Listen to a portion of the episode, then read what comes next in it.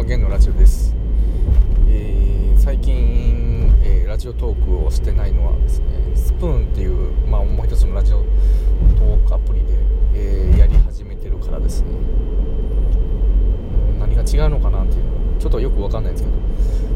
まあ面白いかなと思ってやってみてるだけですね。最近そのえー、雑談スプーンでは雑談であのトークを入れてるんで適当に喋って、まあ、自分の身の丈の、えー、経験を喋ってますで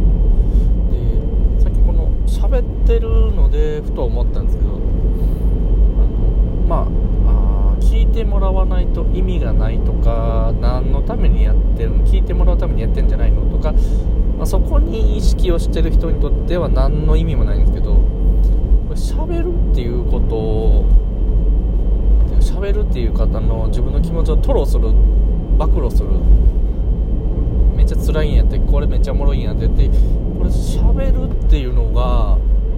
聞いてもらえてるのかどうかは別にしてあの他の人もそうですけど結構精神安定剤になるんじゃないかなって、まあ、実際にまあトロするとあのカウンセリングカウンセリングしとるんですけどカウンセラーとしてもやってるんですけどカウンセリングしてるとカウンセラーとしてやってるんですけどまああの営業の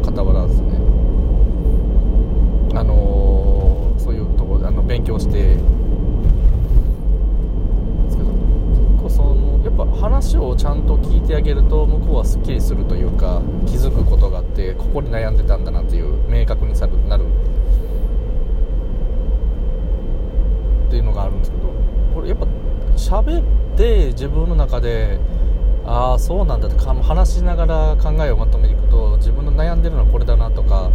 いいアイデアが思いつくなっていうのがあるんで、まあ、YouTube にしろ何にしろその映像じゃなくても、まあ、音声でこれも吐露するっていうのはあのー、ちゃすっきりするんでこれはおすすめしようかなと今ふと思いました。それに、えー、スマホに向かって思ってることをぶちまけるっていうことですねでこれぶちまけた後、まあ、腹立つとかにもう何やってられるかとか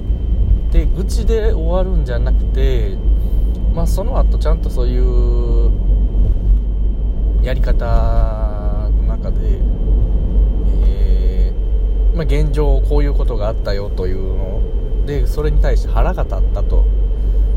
いうことがあったとしたらであいつが悪いとかそいつが悪いとかあいつがやってくれなかったとかそういう二人称で物を見るんじゃなくて一人称だとしたらあいつがこういう返事をしたことで自分が腹立ったっていう一人称に置き換えるとあの結構これを再もう一回聞き直すとあ自分ってあれを言われるとスイッチが入っちゃうんだなっていうこう自分の心の癖が分かるもんで、まあ、自分の弱さだったり強さだったり結構分かるなっていうのが感じるんで、まあ、それで自分のメンタルトレーニングができるなっていう一つの方法だなと思います、まあ、聞いていただいてて、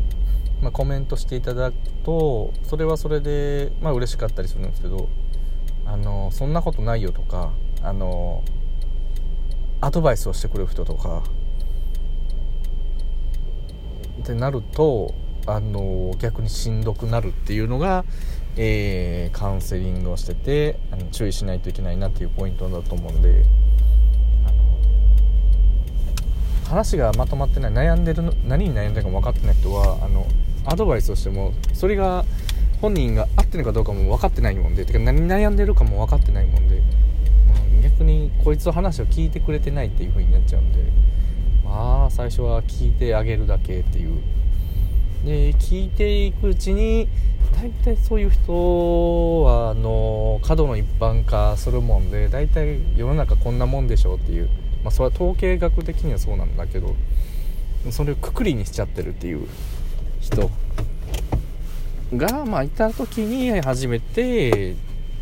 それはまあ絶対なのかそうなのか違う方法はないのかっていう他の視野を広げるための質問ができる人じゃないとああダメなんでてかやった方がいいと思ったんでまあその辺はあのトレーニングした方に相談するのが一番なんですけどこの喋るだけでも、まあ、結構すっきりするんで、まあ、そういうふうにあの自分の気持ちを吐くっていういう場。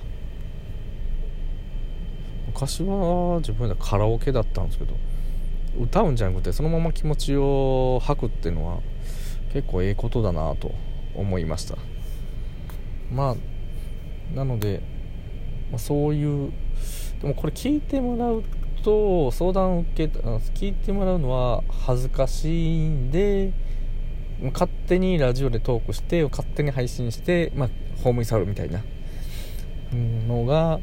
まあ、ある意味いいのかなと思ってます、まあ、下手にあのコメントを入れるより、えー、Facebook でいいね的な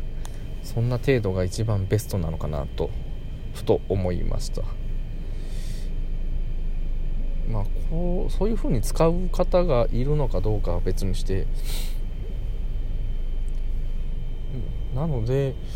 そういう風な、えー、使える場があるといいのかなと今ふと思ってます。ということは自分でホームページを立ち上げて、えー、掲示板をそこに打ち込んでもらうっていうより、えー、音声をもう入力喋ってもらう。